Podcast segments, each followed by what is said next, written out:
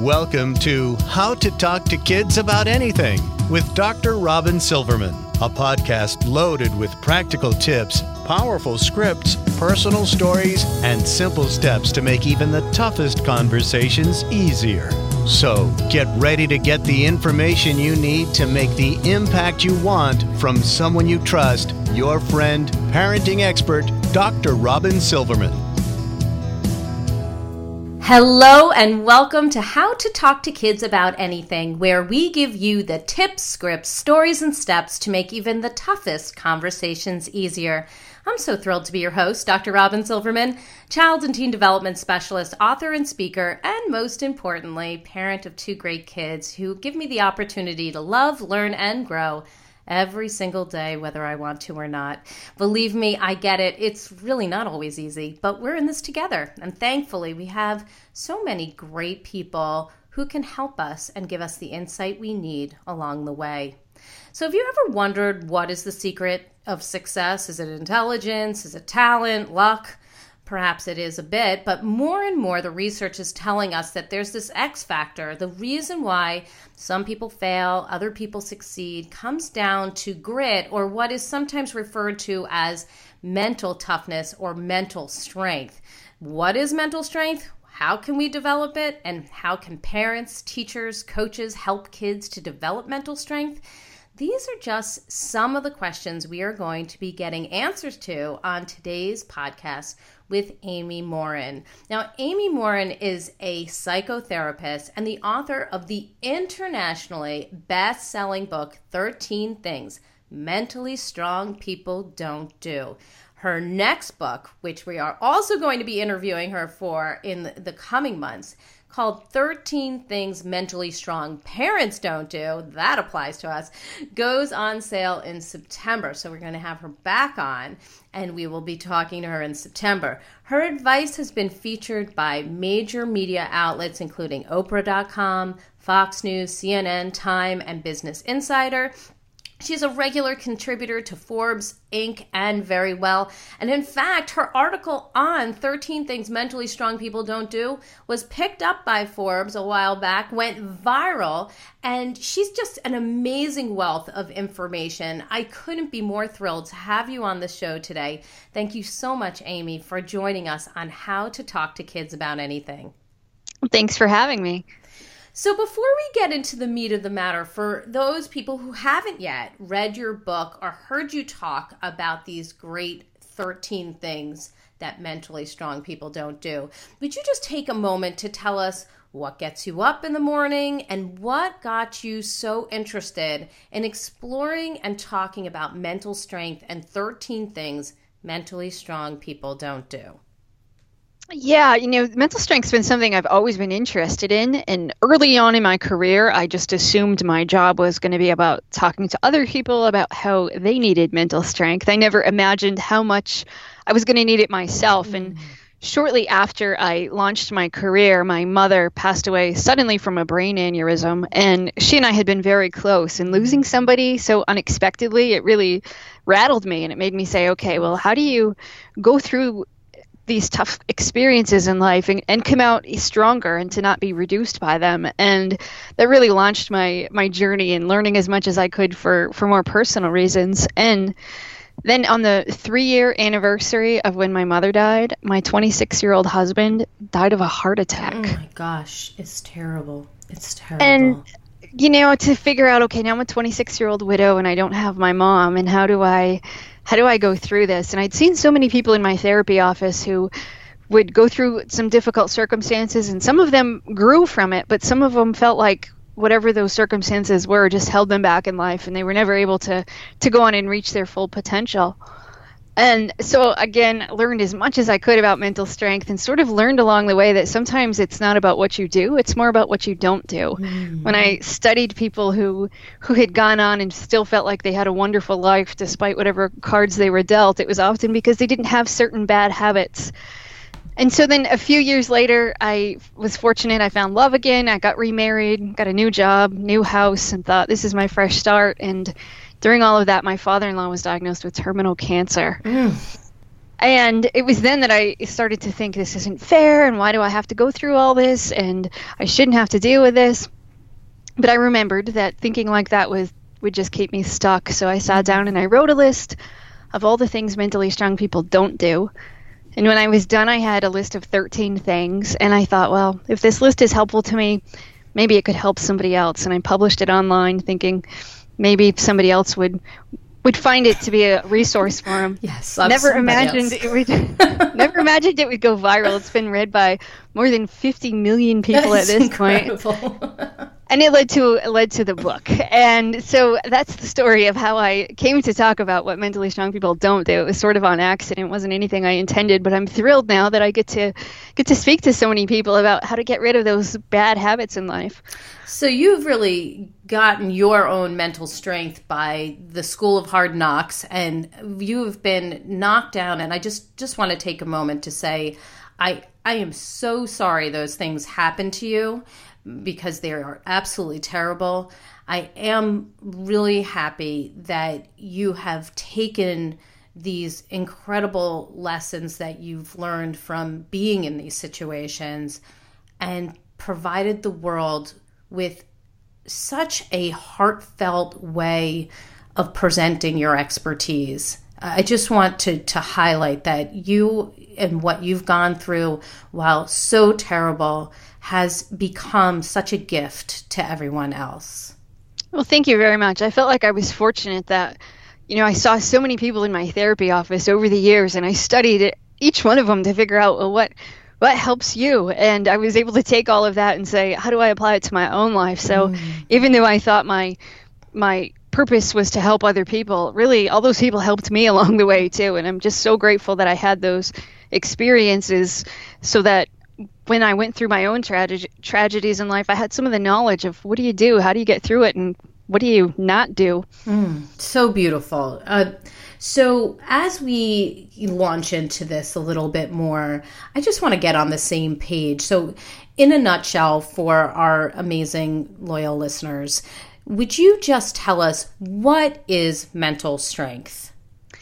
There's really three parts to it. So the first part is about your thoughts, and it's regulating your thoughts so that you don't think overly negative, but you also don't want to be overly positive. I think so many people are caught up in thinking you just need to be positive all the time, but sometimes you just need to be realistic. Mm. And so it's about figuring out which thoughts are true, which things are is your brain telling you that's irrational, illogical, and just sorting that out. So that's part number 1 part number two is about managing your emotions so that your emotions don't control you. And it's not about suppressing your feelings. Instead, it's about becoming aware of how you feel and how those emotions play into your decisions that you make and how they affect your behavior and how they affect the way that you think.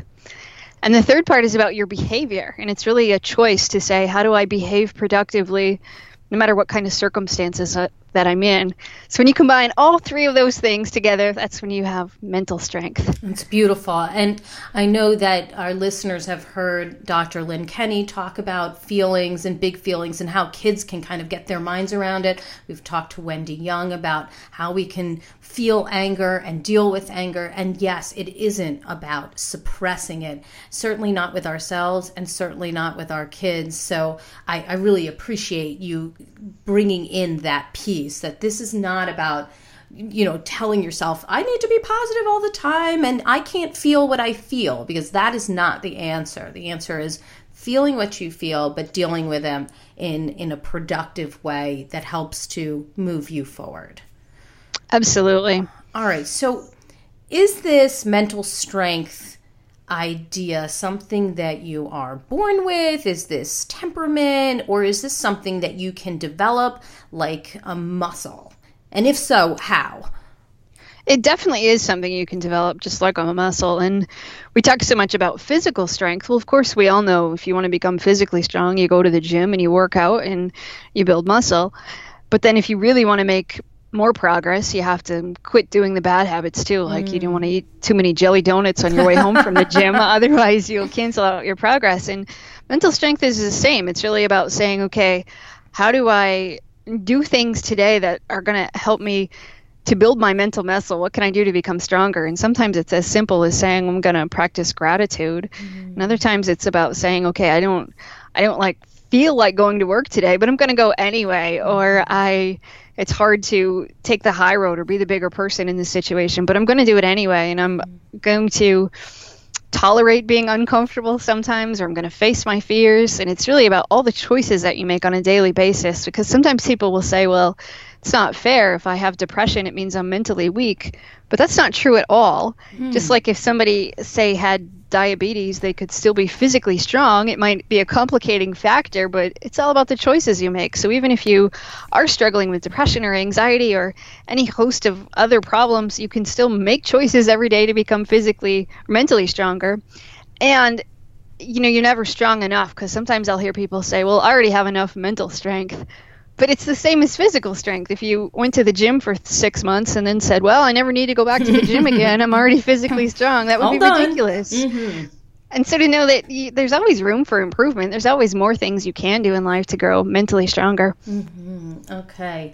No, I just want to underscore one of the things that you said. I mean, sometimes mental strength, you know, it, it, it can be it can be something that is really small and you can do in small increments. I mean, you were saying like today I'm going to get myself to work. I mean, or, you know, I'm going to leave the house, or sometimes it might just be, I'm going to get out of bed today. For some people, that might be the first step in moving forward, um, especially if you may have depression or something that might be weighing you down, like some of these tragedies that you've talked about.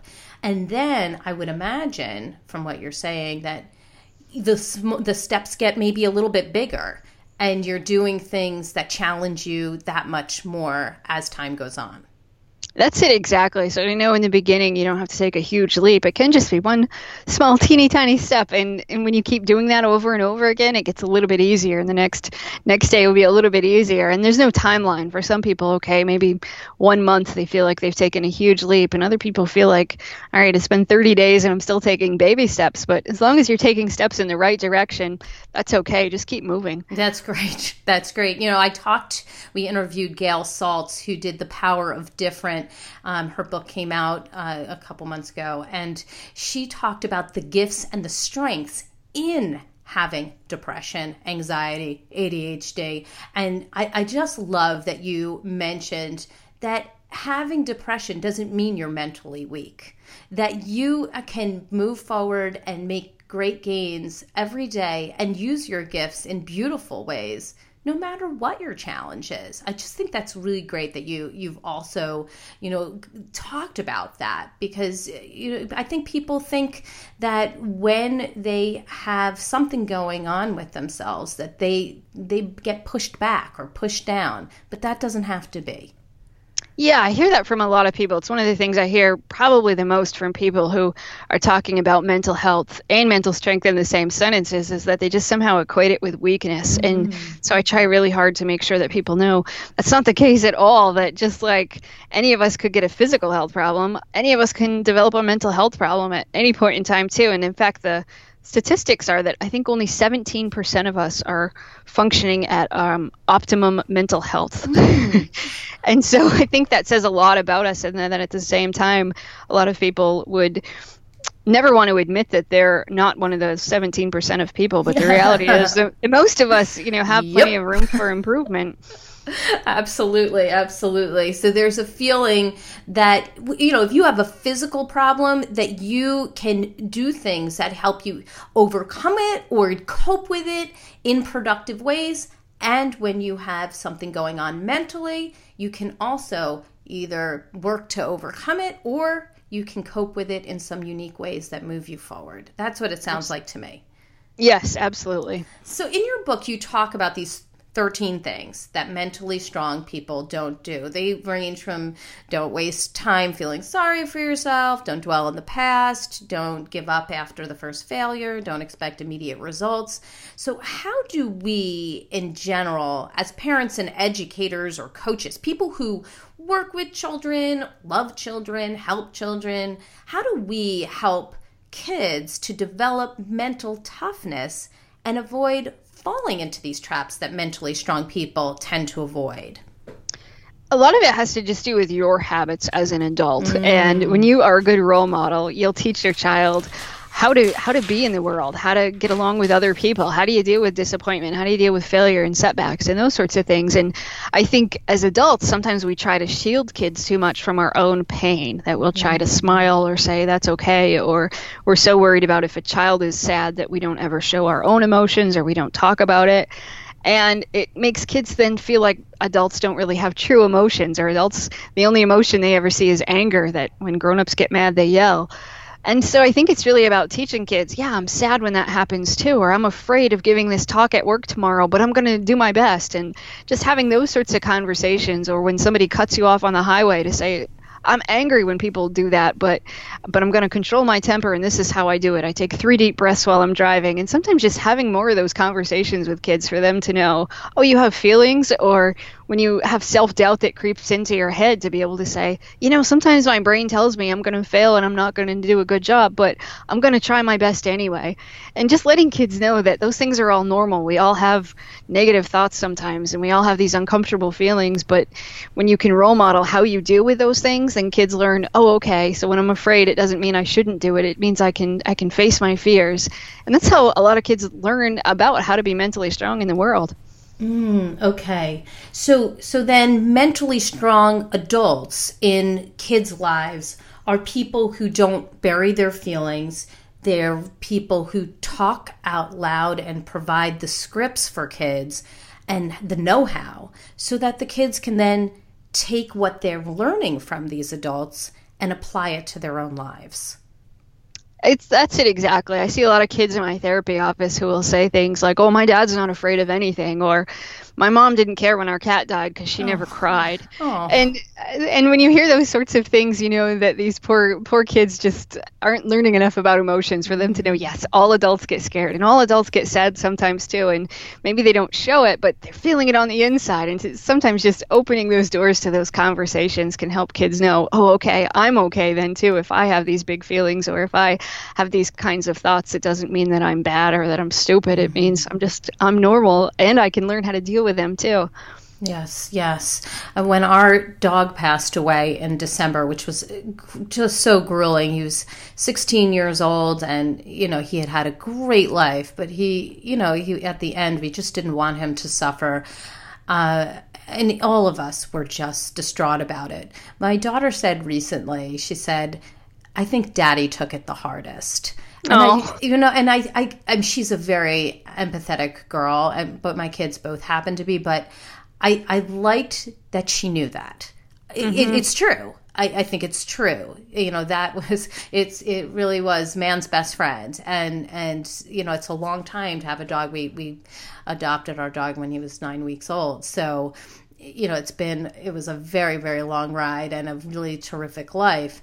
So I think it's good when, you know, something sad or something bad happens that our kids see us dealing with the emotions, talking it out. Um, and sometimes it is a matter of talking out loud, but not obviously getting caught up and swept up in, you know, carrying on and going crazy about it, but making sure that our kids understand that we have deep feelings and that we we might cry, we might yell, uh, we may get really quiet and that's some of the ways that we deal with things. Yes, absolutely. And I think that is key, just making sure that kids know that we deal with the same issues that they do in a different kind of scale, but a lot of them are boiled down to the same things and that you have positive coping skills. I think we don't spend enough time showing kids what our coping skills are or teaching them how to have their own. Yes, I think you're right. I think you're right. You're really hitting on some very important pieces of information for everyone. But I think what you're saying is really important that we need our kids to know what's going on in our heads when it comes to these emotions and how to deal with situations when they're tough, when they're challenging. And that means perhaps speaking out loud, admitting defeat, admitting failure, saying how you feel about them, and, and then our kids can learn from those. So you're so good about uh, providing tangible ways to help people to become mentally tough. I mean, that's what your books have been about. It's what your articles have been about. And I, I would love for you to go through perhaps three of these habits on your don't do list and talk about the tips that can help our kids become mentally tough in that particular area.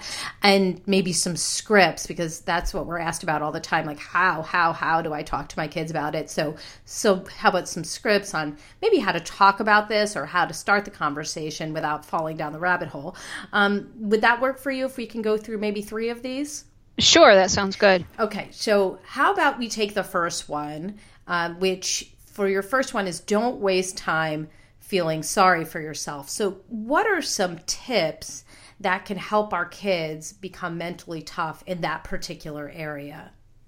I think it's important for parents to notice uh, when their kids are feeling sorry for themselves. So, if your child didn't make the baseball team and he starts saying, you know, it's not fair, or the coaches just didn't pick me because the other kids are their favorites, or I'll never make any sort of sports team ever again in my whole life. But when they have these sort of exaggerated thoughts, absolute, to, right? And kids, you know, when adults do that too, with this sort of like all or nothing kind of thinking, or this exaggeration, or when your child gets two questions wrong on his math test and he says, "I've totally failed," mm. to be able to step in and say, "Now, is that a true thought, or what we call in therapy a lot of times is a blue thought?" When you have these mm. exaggeratedly um, excessive self blame, but to be able to say, is that is that a real is that a true thought? And what makes you think you'll never make a sports team? And well, what if you wanted to make the basketball team? What could you do instead? And this sort of Socratic questioning where you can just sort of ask some questions to help your child figure out, well,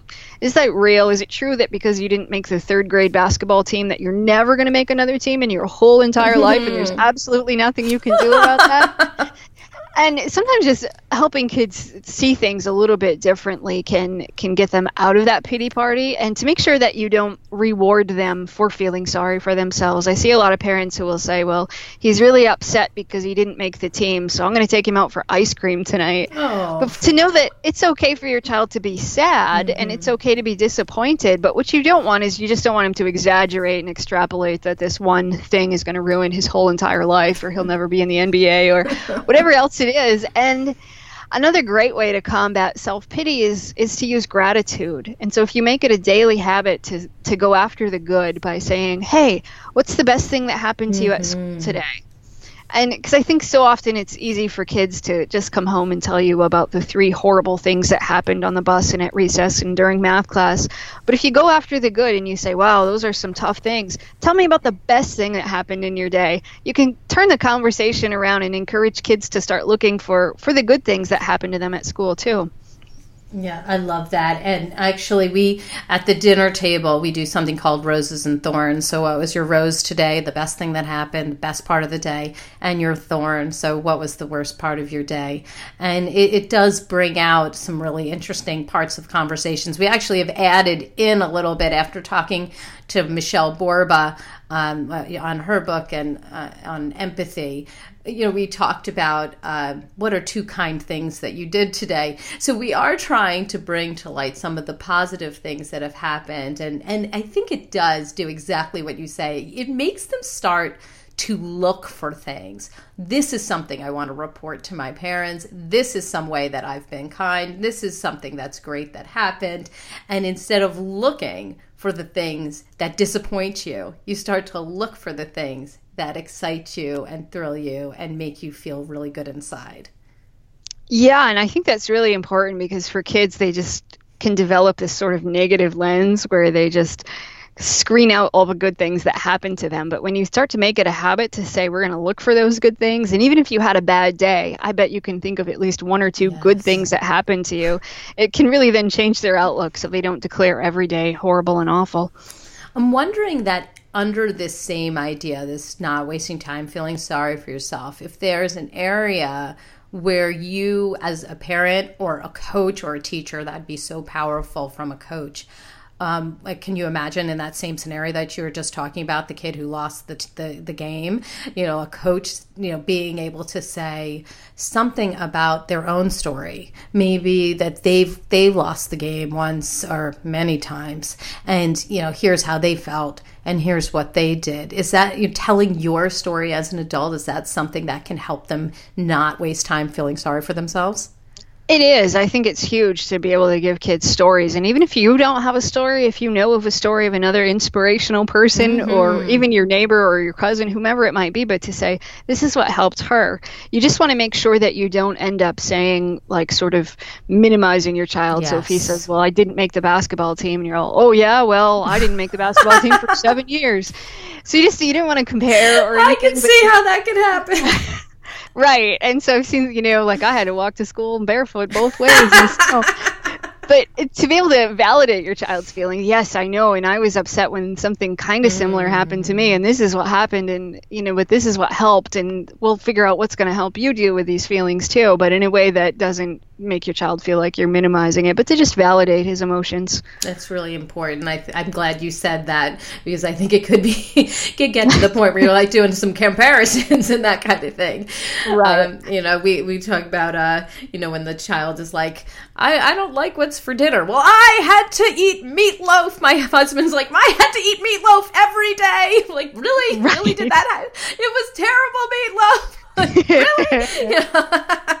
but right. it's really, I think, like you're saying, it's important to validate their feelings and then, of course, provide a story. And you can even ask, would you like to hear something that happened to me and, and how I dealt with it? It's sort of similar. Gives them the opportunity to to listen to what you're saying and then maybe there are times of course when they just want to want you to be their sounding board and and you can just be there to uh, you know to be a shoulder to cry on for them to do, you know to get their feelings out and then you can move forward with them in that way yes yeah so let's move on to number two which is not giving away their power so how is that something that you can help kids to develop? Um, you know, that feeling that they keep their power and, and maybe don't fall down the rabbit hole of giving away their power. Yeah, so not giving away your power is really about saying, okay, I'm in control of how I think, feel, and behave. And kids obviously have limited power in the world anyway, but for them to know that they do have some power.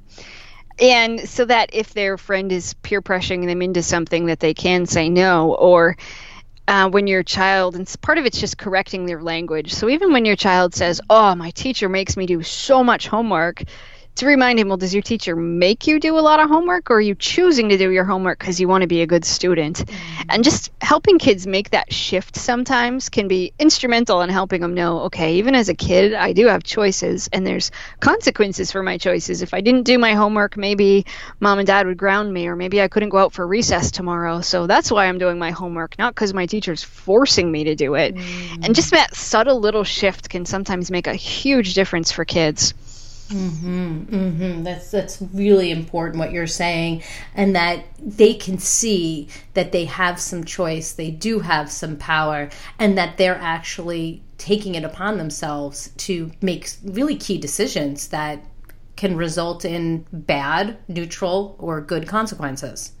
Right, and it really puts the responsibility back on them. Or even so when they say, "Oh, my mom's making me clean my room tonight." Well, is mom forcing you to clean your room or are you doing this cuz you want to be able to watch TV later or whatever it is, but for kids to know, oh, okay, or because I love my mom and she asked me to do this, that's why I'm doing it. But for them to just be aware of, okay, I don't have to I don't have to and that when you say somebody else is making me do something, it gives that person power and same with feelings with um, kids sometimes who will say, "Oh, my my teacher makes me feel so bad about myself." Mm. To be able to show them that your teacher doesn't make you feel bad about yourself. Maybe she doesn't always give you great grades, but you can still feel good about yourself anyway. And then when kids feel empowered to know I'm in charge of how I feel and how I feel about myself, despite whatever other people say or do, that can really help them, especially later in life, too, for them to know as they're growing older that they're going to be criticized, and not everybody's going to be your biggest fan, but that's okay.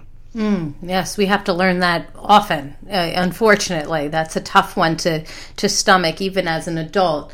I, I like that you're talking about this idea that I am in charge of how I feel, and you know that's not to deny you know that you're sad or angry or, or frustrated, but that you're not saying that person, that friend of mine, that teacher, that coach has made me feel this way. Right? We're we're in our own bodies, we're making our choices, and yes, we have feelings that we need to feel.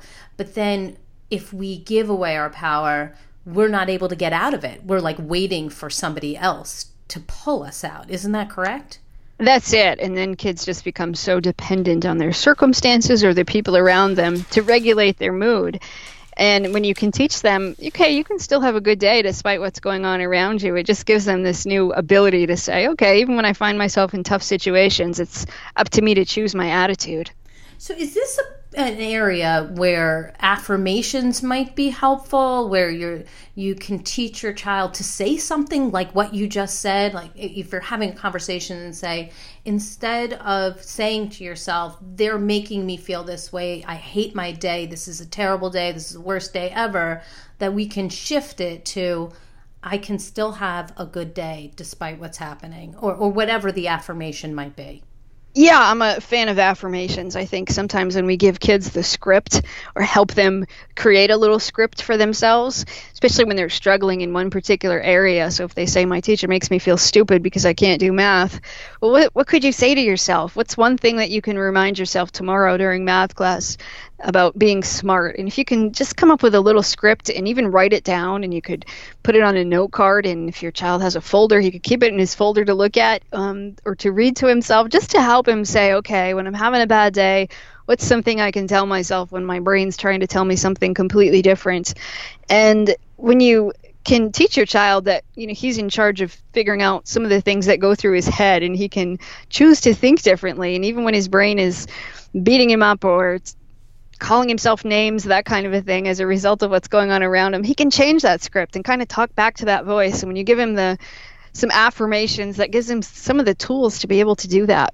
Yes, I love when we can give that a name. You know, when you, you know name that voice. Is that you know some people call it their gremlin, but I also will say whose voice is that?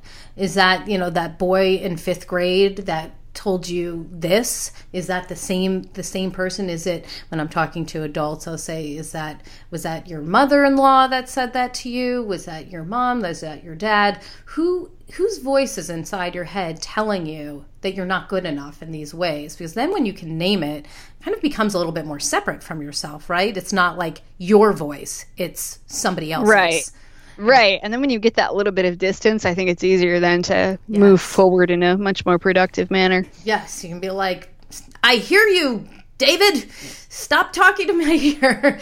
That's right. not how I feel.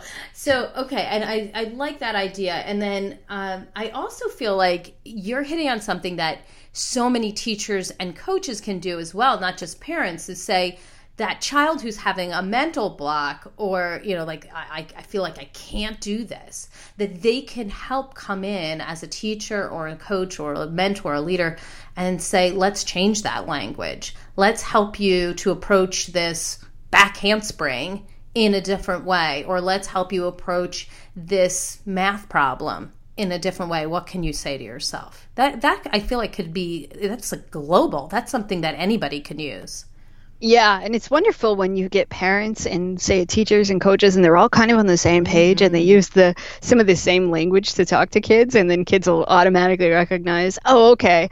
And it really just reinforces to them, "Okay, you know, I can I'm in control of how I think and what's a different conversation I can have with myself." And that can be incredibly empowering for kids to to be able to do that. I agree with you. I think that does give them their power and that says I can do this. And then when nobody else is around, that's something that they can access. That scripting is something they can access when they're in a challenging situation and they have no coach or teacher or parent standing by. Right, and that's the ultimate goal so that when you're not in the room that your child still knows how to do those things without you having to be right there telling him what to do all the time. Mm-hmm. So let's move on to number 8. I'm just going to be arbitrary here. Number 8, not making the same mistake over and over again. I'm very big on this idea, this idea of mistakes. It's okay to make mistakes, but let's not make them over and over again. So tell us about tips that are going to help our kids become mentally tough in that area, and then scripts we can use to help discuss this with them. I see a lot of parents on both ends of the spectrum. I'll have some parents that when there's a mistake, they sort of freak out and the kid feels terrible. And then I see parents on the opposite end of the spectrum that are all, oh, mistakes are wonderful. Everybody makes mistakes and completely blow it off, even if the kid just punched somebody else in the face. Well, oh, you were mad. It was a mistake. Oh, gosh. And so I think it's important to, you know, to find that middle of the road where you can have a conversation with your child that says, okay, that wasn't okay that you did that. And what can you do better next time? And to help your child know that he can make a better choice in the future but quite often you know parents i think want to inflict suffering on kids so they they punish them. And that's really the difference between punishment and discipline is whether you're teaching your child to do better next time or you're sort of inflicting punishment for something that already happened. But when you can make your discipline you can give your kid consequences that will help him to make a better choice. So rather than shaming your child or giving him a two hour lecture to make sure that you're teaching how do you make a better choice next time? And so if your child hits his brother instead of hitting him to say, okay, when you're angry, what are your other options? What can you do next time? And you mm-hmm. still send him to his room or take away his electronics for the day or whatever it is that you want to give him for a consequence. But but also make sure that he has some tools to manage his anger or to resolve conflict um, rather than just getting angry that he makes the mistake. But if you want him to learn from it, you have to figure out what life lessons do I want him to learn and how do I make sure he has those tools.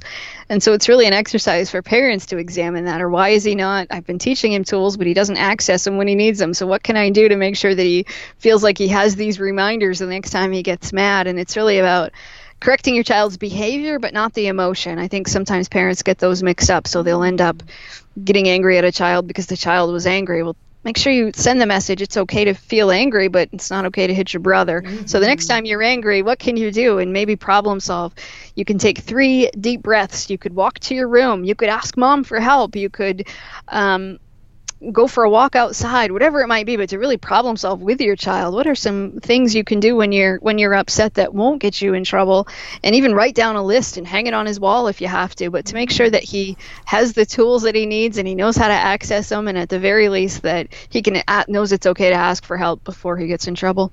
It's genius the idea of of making a list because sometimes kids need those reminders and they can then say, oh, here are some things that I can do. Here are th- some things that I discussed with mom or dad uh, who have helped me to come up with better choices in this circumstance. It's, it can be challenging, but if you can catch them before they go into the abyss, which is, you know, that crazy tantrum of you know anger where they're not you can't talk to them because right amygdala has you know shut down the gate um, then you can you can help them to access those different different ideas yeah, and for younger kids, you know, I think if they can't read a list or it's not going to be helpful, make a calm down box, mm-hmm. and you mm-hmm. can say, go go to your box. Maybe have Play-Doh in yeah. there, or something that smells good, or whatever it might be, and get your child involved in helping you figure out what could go in the box, and and then you can make it a habit after a while. So he knows okay i'm starting to get angry. I'll go do that now before i before i act out. And i think quite often parents take it upon themselves to either prevent their kids from making mistakes um, because they don't they don't want to stop it from happening. But sometimes you have to let your kid make mistakes and then you use it as a a lesson, a life mm-hmm. lesson. But I also think then sometimes parents take responsibility. So when their child's upset and he's having a tantrum, they try to calm him down rather than teaching him how to calm himself down. And mm-hmm. it's really mm-hmm. about making sure that you're whatever it is you're doing in those day-to-day moments that you just turn it into some sort of a, a teachable moment what can you be teaching your child right now what kind of life skills can you can you provide so that down the road he'll he'll be better and he'll make better choices next time Amy, these are incredibly important skills that you're talking about. If people want more of these types of calm down box ideas and how to calm down when, when the child is really angry, you can listen to Wendy Young, who did the whole thing on anger, or uh, Lynne Kenney, who talked about how can we help the kids deal with those really big emotions and move this we talked about moving the starting point which is i feel like what we're talking about here. How can we talk to these kids and teach them and go over what just happened when they you know finally calm down? How can we get better tools? How can we better deal with our emotions when they get really they start to mount and get big and go up anger mountain as she calls it because then we can move the starting point. The next time they're better equipped, right? They have better tools than they Absolutely. did the first time. So I, I think, oh, I love what you're saying. And I also just want to underscore one of the things you said that you're providing them with consequences. You're not shaming them. So genius because sometimes it gets a little muddled right there. And we make people, our kids, feel bad for being angry or upset or really frustrated when really they need to be taught. Yes, we can provide consequences, but we don't shame them for their feelings. Yes, absolutely. And I think it's so tempting when parents are embarrassed or upset that they just take it out on their kids. And, um, you know, you see that in the grocery store, the parent that's screaming at their child because the t- child's having a tantrum and it's embarrassing for the parent. Mm-hmm. Or, you know, a child gets in trouble at school and the parent comes in and is yelling at the at the child for getting in trouble at school and it's just a matter of making sure that we don't pass on our embarrassment or our shame about our parenting onto our kids to kind of cover up for our own discomfort. Yeah, we've all probably been in that circumstance. I've yes. certainly made mistakes in that area, I'm sure, and uh, we're all getting better. You know, yes, it's really it's, so. So to end this up, I just want you to provide your top tip. It's top tip time. So, what would you say is the single most important thing that you wish parents knew about mental toughness? I would say that progress doesn't always come in a straight line. So sometimes it'll feel like two steps forward and one step back for yourself and for your child. There might be days where you think, I've got this handled and my child's doing awesome. And then the next day, everything feels like it's falling apart. And that's okay. It doesn't mean that you're all the way back at the beginning. Mm-hmm. It just mm. means that sometimes things get a little bit worse before they get better. And that's part of the part of the process progress doesn't go in a straight line. That is awesome. And I, I, think that's something that we can all keep in our minds when it, whether it applies to our parenting or our everyday lives, maybe at work, maybe in our own relationships. That is such a good truth. Thank you for talking about that. That's great. Um, will you also give us the resource of the week? How can people find out more about you or your books? What what can people do to get more information about your fabulous work? And my website is the best place to find all that, and it's Amy Morin, LCSW, as in licensed clinical social worker.com. Excellent. Thank you. And of course, you have your fabulous book, and that is 13 Things Mentally Strong People Don't Do. And we are so eager for your next one to come out on parents and what they don't do when they are mentally tough. So I can't wait to interview on that.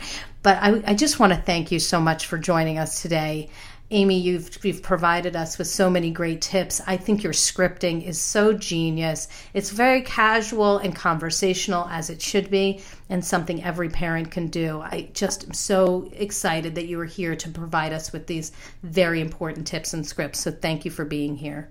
Well, thanks for having me. Well, I've got my takeaways, and sweet friends, I know you have yours. Let's discuss them. Come up on Facebook. Let's go to facebook.com slash Dr. Robin Silverman, or let's chat about it at drrobinsilverman.com or twitter.com slash Dr. Robin. And if you love this podcast like I did, and Amy Morin, just oh, what a gift. Would you kindly go up to iTunes and rate and review it so others will learn about Amy's incredible solutions and how to use this information in their own homes or in their own schools? I truly appreciate it. That's all the time we have for today. Thank you so much for tuning in to How to Talk to Kids About Anything. For more information on books, articles, speaking engagements, or curriculum, please visit drrobinsilverman.com. I look forward to weathering the storms and enjoying the sunny side of life together. And please remember, and I think this podcast underscored it so well, even when it seems like nothing is going right, we all have those days. You've got this. You're here. You're getting the information you need. And on the days we fall short, never forget there's always tomorrow. Parenting is the ultimate do over, or as Amy said, progress does not come in a straight line. I get it. And as there are moments when we doubt our know how, our choices, and our sweet sanity, please know you are 10 times the parent you think you are. You really are. Until next time, this is Dr. Robin Silverman with How to Talk to Kids About Anything. Please tune in again and keep connecting through conversation. I'll see you next week. You've been listening to How to Talk to Kids About Anything with Dr. Robin Silverman. For more information on books, articles, speaking engagements, or curriculum, please visit drrobinsilverman.com.